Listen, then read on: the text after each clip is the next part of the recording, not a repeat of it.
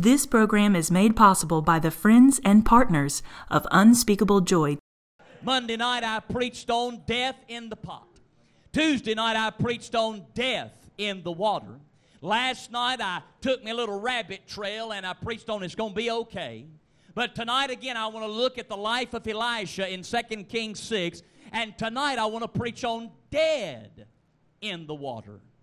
But tonight in 2 Kings chapter number 6 and verse number 1 the Bible says, And the sons of the prophets said unto Elisha, Behold, now the place where we dwell with thee is too strait for us.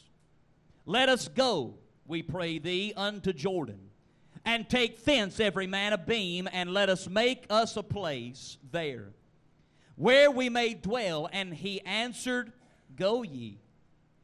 And one said, Be content, I pray thee and go with thy servants. And he answered, I will go. So he went with them, and they, they, when they were come to Jordan, they cut down wood.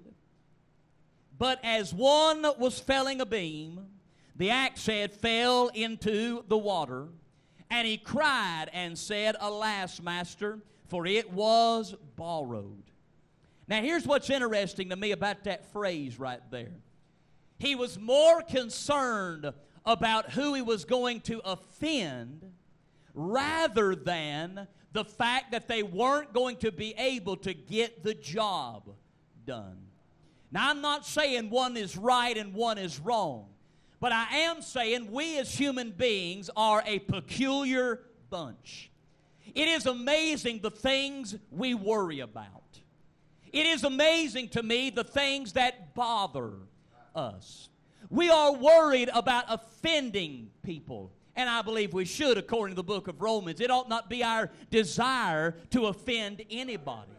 The Bible tells us to live peaceably as much as we're able with all men. Brothers and sisters, but we get too concerned about who we offend at the expense of offending God and not getting the job done. So I want you to watch what it says in verse number six. And the man of God said, Where fell it? And he showed him the place. And he cut down a stick and cast it in thither, and the iron did swim. Now, brothers and sisters, I'm not going to preach long tonight. That's probably not true, but it makes everybody feel better whenever the preacher says they're not going to preach long tonight.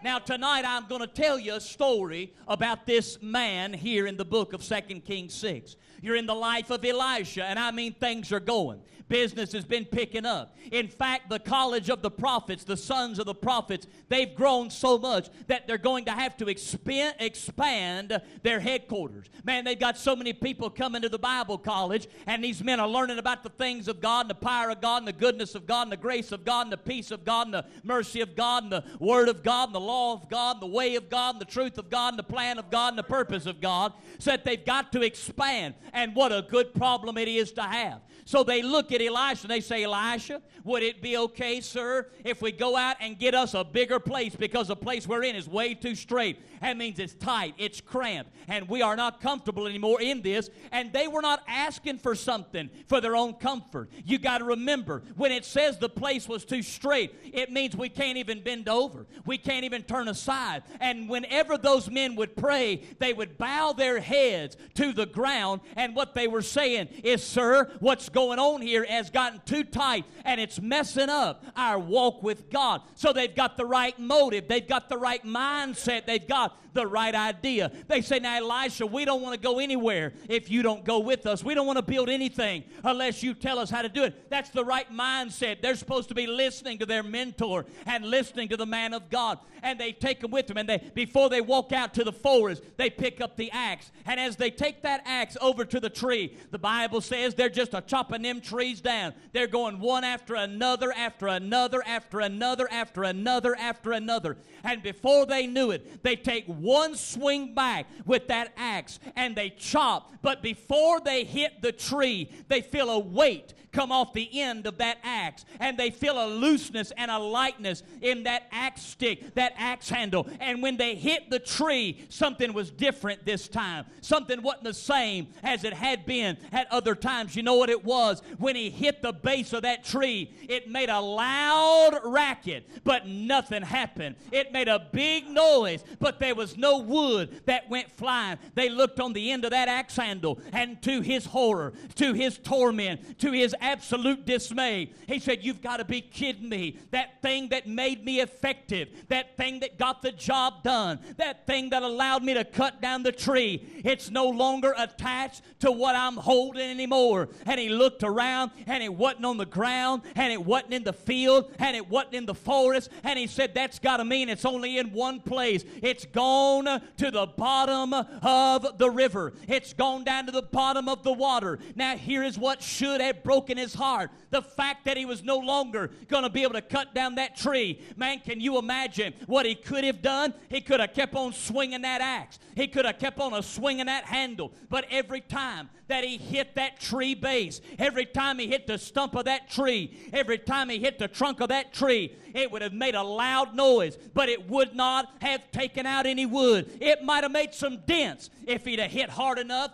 but I promise you those trees would have stood standing for the rest of eternity because there was no power in that axe. And that man looks at Elisha and he says, Elisha, we've got a big problem. He said, The axe head has gone, it's no longer attached anymore, and I don't know what to do. And Elisha said, Well, where did it go. He said, It's down there. And the problem is, it's at the bottom of that raging river, and I can't find it. I don't know where it is. I don't know what to do about it. I don't have the ability to go after it. I don't have the ability to find it. I don't have the ability to make it get back to me and to reattach it. And Elisha said, I don't know what you're worried about. He said, What are we going to do, Elisha? He said, I'll tell you what we're going to do. He said, Let's go get a tree, and the tree's going to have power. And when the tree gets taken out of its place and gets placed on top of that water, on top of that raging river, it's going to serve as a magnet. And that iron is going to rise up from that water. And the Bible says, as soon as the tree hit the raging river, the iron did swim. Now, there's a whole lot in the white area of your Bible that the words don't cover. I imagine when that axe head came back up, I think they had them an old fashioned Holy Ghost Baptist Pentecostal Nazarene snot slinging spell right there by the river. Honey, that water was a rolling up over that axe head, and I mean, they got to shouting, We've got our power back. We've got our power back. They said, No, no, no, no, no. You've got the power in sight, but the power is only going to do you good when it's reconnected back to that axe. Ladies and gentlemen, that axe tonight, it is a threefold picture. There were three elements to every axe in the Old Testament. Every every axe in history had three parts, and that serves as our lesson tonight for being dead in the water. Number one, the first part of that axe was the iron part, it's called the axe head. The axe head was the only piece of that, uh, the only piece of that axe, that axe entire uh, uh, formula, that entire assembly that had power and it had sharpness and it had authority. I promise you, if somebody shows up here tonight with a wood handle, we might look at them a little funny, but ain't nobody going to be afraid of them. You know why? They ain't no power in that axe handle. They ain't no power in that wooden handle. Now, they may gum you to death with that axe handle, but they're not going to do any real damage. But I promise you tonight, if Jack the Ripper walks into under this tabernacle and he's got an axe head, a attached to an axe handle, I promise you from left to right, well, not here in this part of the woods, he'd be shot dead before he got in. But you know what I'm saying. He before he even got in here, they'd be running that way, and they'd be running that way, and they'd be running that way. Do you know why? Because there is power in that axe hand. That axe head's got authority. That axe head can get the job done. That axe head is a picture of the power of God. It is a picture of the Lord Jesus Christ. It is a picture of the authority of God. Ladies and gentlemen, do you know what gets the job done? It's the power of God. It's not in a song, it's in the power of God on that song. It's not in a preacher, it's in the power of God on that preacher. It's not in a church, it's in the power of God on that church. It's not in money, it's in the power of God on that money. It's not in our ability, it's in the power of God on that ability. I can tell some of you right now can remember back in a days gone by whenever a preacher and a church had the axe head attached to the axe handle. And I mean, son, every Sunday they'd come in, and before you'd know it, somebody'd be yelling timber because another sinner would fall in God's forest and somebody else would get right in God's economy. It didn't take much singing for the axe head to start chopping away at their spiritual tree. It didn't take many sermons to let that axe head start knocking out the root and the bark and all the things that were standing between that person and the God of heaven. Ladies and gentlemen, it's not by might and it's not by power, but it is by the Spirit, saith the Lord of hosts. It may be 2023 and you may have a screen, may not have a screen. You may have this book and you may have that book. You may have this offering, you may have that offering, but you will not accomplish anything for eternal glory in heaven outside of the power of the Most High God. You can have so many degrees that your wall looks like a doctor's office, but it has no power to accomplish eternal principles outside of the power of God. A power of God can take an old farmer and shake the devil out of him and put the Holy Ghost inside of him and change a nation. The power of God can take a wise man, make him feel like he doesn't know anything, and then take that wisdom and change a nation. Ladies and gentlemen, it's by the power of God. Do you know why our churches are a whole bunch of noise, hitting a whole bunch of tree trunks, but ain't nothing happening? Ain't nobody falling? Ain't nobody stumbling? Ain't nobody getting right with God? Do you know why? We've lost the power of God. We've polished up the axe handle, and we've carved up the axe handle, and we've golden embellished the axe handle. And I mean, it's got a silver band around it.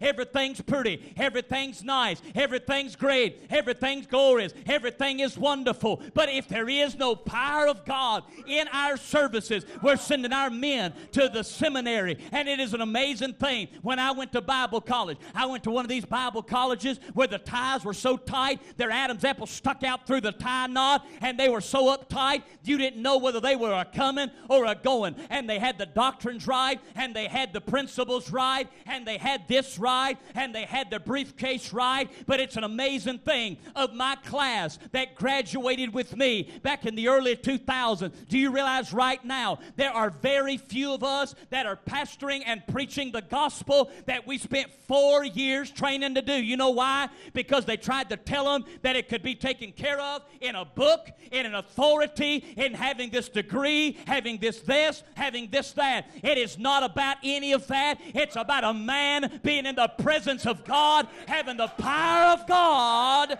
on his life. Do you know what's wrong? We've lost the head. We don't have any sharpness about us anymore.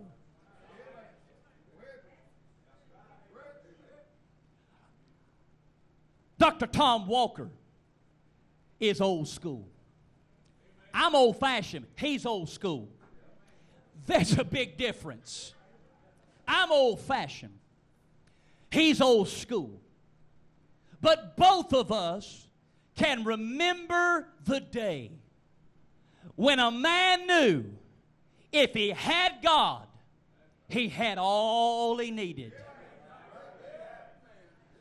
I can remember being 18 years old I'm telling you right now, I can remember. Brother Tom, you were there at the Smoky Mountain Gospel Jubilee. I remember shouting for the first time in 2000, I believe it was in 2005, would have been my first year there. The big tsunami had just happened in Indonesia. And on that Friday night, they showed these videos and it, they had all this music with it and it talked about the hand of God. And I mean, every, I mean, they were shouting, they were standing up and shouting, they were sitting down and shouting, they were sit, they were running the aisles and and shouting, and something hit me that night, and it said, Stand up and shout. I said, I ain't standing up and shout. I'm 19 years old, I'm a hunting me a woman. I ain't getting up here and acting like no idiot. Holy Ghost said, Shout. And I didn't know what that was. I said, I ain't about to shout. I'll lift my hands up. He said, Shout. And something came over me I can't explain it fully. I can't put a definition on it. I cannot give you a book uh, uh, title. I can't tell you. But all of a sudden, I felt something well up in me, and it started right about here. And like a tsunami, it spread out all over my body. I felt electricity from the top of my head to the bottom of my feet. And honey, I'd never shouted before. I sounded like an Apache Indian. I went, ah, ka, ka, ka. I'd never, I didn't have any idea what I was doing. But here's what happened that night. Something got a hold hold of me in that building. And I've been dealing with it for however long I've been dealing with it. And no matter what I try to do, I can't shake it. Brothers and sisters, it's not in a preacher, it's in the power of God. And the power of God's what makes us effective. Number two, the second part of any axe assembly is not just the axe head, but it's the axe handle. That's your ability. That's the gifting that God's given to you. Can I tell you something? We're all different. I mean, we're all, every one of us are different. Every one of us have a different ability. Do you know what I say about that? Praise the Lord. I don't care if they don't sing like you sing. I promise you, they ain't one angel in heaven. That sounds like another angel in heaven. Oh, y'all like that one pretty good. Let me say that one one more time. So and so doesn't preach like so and so. Praise the Lord. I have got a line I've been using, and it's true. God never duplicates anything. Therefore, if you and somebody else are just alike, one of you is fake.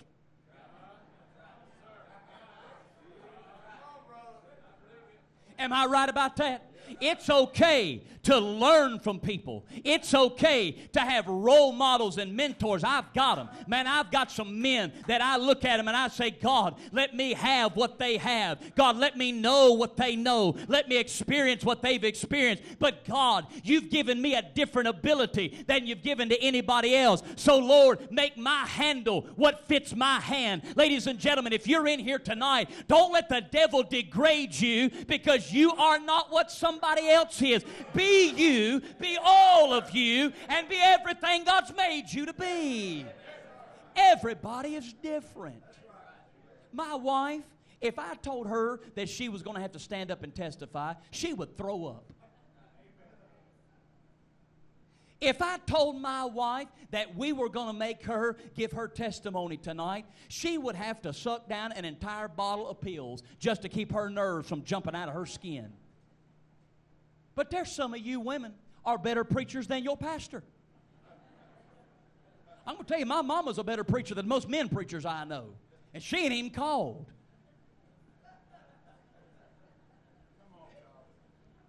Here's what I'm telling you I cannot get mad or upset because she's different than I am.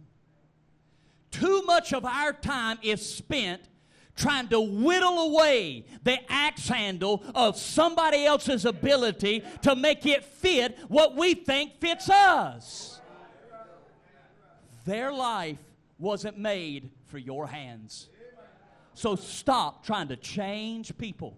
But tonight, what we deal with too many times is we rely on our ability. We rely on our ability to sing to get the job done, our ability to preach to get the job done, our ability to make sermons to get the job done, our ability to make money to get the job done, our ability to be this and that. But here's what happens our ability. How many mothers are fantastic mothers? I mean, godly, good mothers, and they do everything that they can do, and yet yet their children still go astray. And the devil racks your brain saying, You didn't do enough. No, brothers and sisters, you're just like me. I can stand up and preach the greatest sermon with the greatest illustrations and the greatest points. But if there is no power from another world on it, it's just a whole bunch of noise. You see, somewhere along the way, the powers come separated from our ability. Do you know how that happens? Because there's a third piece to every axe. It's called the wedge. You know what they would do?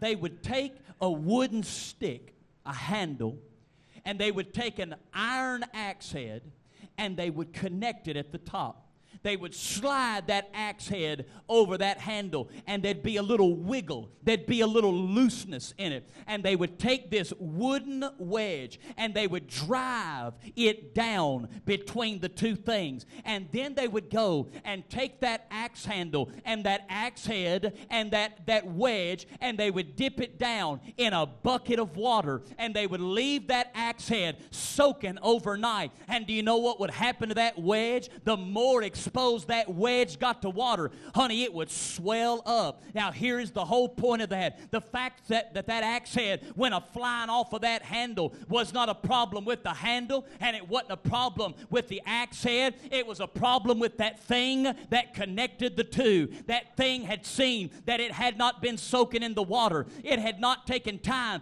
to keep the thing that brought them together. Do you know what that wedge is a picture of? If the axe head's a picture of the power of God, God and the handle is a picture of our ability, then that wedge is a picture of our walk with Jesus Christ and our daily living with Jesus Christ and our time in the Bible with Jesus Christ and our time on our knees with Jesus Christ. Ladies and gentlemen, the old timers used to call it walking with God, having that quiet time with God, having that ear to hear what the Spirit says to the church, having that eye to see what God wants you to see. Now, we have lost the language of the Bible. We've lost the ability to understand the ways of the people that have gone before us. It hasn't been passed down from generation to generation. What did David say? David said, In evening and at morning and at noontime will I lift my voice unto you. What did the Proverbs chapter 8 say? He said, Those that seek me early, they shall find me. But yet, how many preachers they know about the Bible, they know about the God of the Bible, but they don't have a relationship and a walk with the God of the Bible. Can I ask you a question, men? When was the last time that God told you something He wanted to change about you? Not something He wanted you to preach to the church, something that wasn't right with you. When was the last time on a Monday morning we just opened our Bibles, fellas, and just said, Lord, I ain't looking for a sermon. Talk to me. Speak, O Lord, for thy servant is listening. You see what's happened to so many preachers. This thing of church has become a profession instead of us having a walk with God. And that wedge has come out, that relationship has come out. And now we can't figure out why there is no power. We can't figure out why there is no authority. We've lost the power of God because our walk with God is not right. Fellas, our marriages, she may stay with you because she is contractually bound and she's made a vow before before God, but there'll be no love, there'll be no intimacy, there'll be no closeness, there'll be no real relationship. It will be very formal, it will be very uh, upfront, and there is nothing. You don't know her heart, and she doesn't know your heart. That's what God desires from us, not some ritual and some rule fest, but He wants you to know that He is good and He is God, and besides Him, there is none else. But preachers, we've stopped walking with God. I ask you a question? Preacher, when was the last time you said, God, I don't want a message, and I don't want to write a book, and I'm not looking to record a song. I just want to tell you that I love you. Ma'am, when was the last time you just had a quiet time with God. And look, you may have 45 kids running around your legs. It may be hard to get quiet and time. When's the last time you just stuck your earbuds in your ear and turned your Bible app on and let old Alexander Scourby just read that book to you? Brothers and sisters, we've lost the relationship and our walk with God. I love it when preachers say, God don't talk to his people anymore. My question is this when did you stop listening? Brothers and sisters, listen to me. We've lost the power and the edge because we've lost the relationship. Now, I'm going to skip this entire message because I'm done, I'm hot, I'm sweating, and I'm hungry. I'm going to get you to this last point. And I'm not telling you my message because I might preach it in some of y'all's churches, and I don't want your church. I can't tell you, Brother David, how many people come up to me where we're on TV, this different areas, and a lot of times our messages come on from 7 a.m. and they go all the way up to about 9:30 or 10 a.m. So it's always before a church service. And Brother Tom, you know what they'll say? It'll always be some little old lady, and she'll say, Brother Tyler, I know you're walking with God, and I know my preacher's walking with God because every single Sunday you'll preach on the one verse verse in the Bible, and when my preacher comes to church, he preaches on that exact same verse. And you've got this point, and my preacher's got that same point, and then you've got that second point, and then he's got that second point. I know y'all are hooked up to the same God in heaven. I said, No, ma'am. He is hooked up to channel 21. He is not hooked up to the God of heaven. So I'm not telling y'all my outline because y'all were going to go preach that, and then I'm going to come in, and there's going to be one little old lady say, I'm tired of you stealing my preacher's sermons. No, ma'am. Your preacher stole other people's sermons. He didn't steal. I didn't steal his. Here's what I'm telling you. I'm going to get to this last point. Do you see that last verse there that I read in chapter 6? It said that when they cast the tree in, the iron did swim. I can't tell you how many commentaries I read, and the commentators all said this. They all said, I wonder what it was that was in the inner workings of that iron that made it swim. I wonder what thing happened in the internal mechanism that made that iron swim. Now, I may just be an old common sense thinker, but you know what I said when I read those commentators? I said, Who cares what made the iron swim? I wonder if they ever just looked and said, My goodness in heaven, the iron is a swimming. We finally got our power back. We finally got our, I don't care how it got up out of that water. I'm just glad it got up out of that water. Ladies and gentlemen, you and I can have that day when the power of God comes back in our life and the power of God comes back in our church and the power of God comes back in our family and the power of God comes back in our authority. And you may look around and somebody may say, How did you do that? How did you build that? How did you accomplish that? And you need to look at him and say, Who cares how I did it? I'm just glad that he's back. I'm just glad he's come back to my church. I'm glad he's come back in my song. I'm glad he's come back in my message. Now, can I show y'all something that I saw yesterday studying this? That when the Bible says the iron did swim, every word in your Bible was put there for a reason. When you look up that phrase in the Hebrew concordance, did swim, it's in a Hebrew root. And that Hebrew root, it means to constantly be swimming. The fact that he didn't say, the iron swam, he said, the iron did swim. It kept on swimming. Now, I got a wild imagination, but I want to teach you something if you'll let me. And this may help some of y'all that are battling with the assurance of your salvation. Do you know why that iron had to keep on swimming? Why couldn't it just float back up to the top and stay there? It had to keep on doing it. Do you know why? Because there were gravitational forces in that water trying to pull it back under.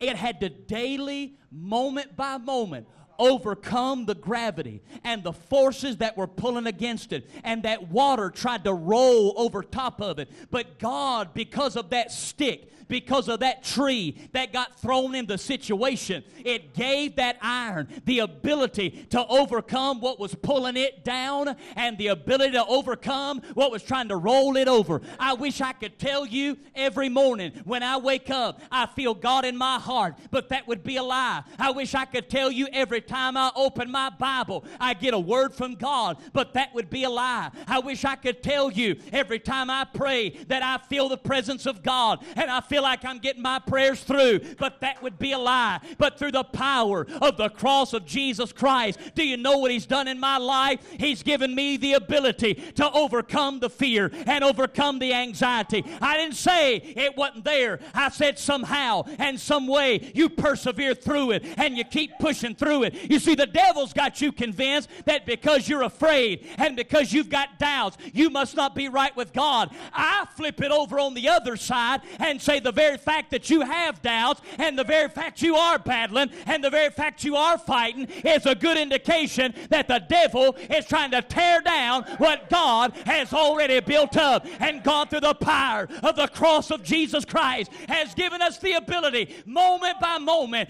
day by day, to overcome and get our power back. Fellas, I promise you, you set out to start really walking with God, Somebody's going to die in your church. Somebody's going to call and want to talk to you on the phone. Same way it is when you set out to diet. Every hot now sign is on every time you pass every Krispy Kreme. There's always going to be something to try to tear you down. But through the power of the cross, you can look and say, the iron, the edge, the power did swim. But it'll only come as you walk with God.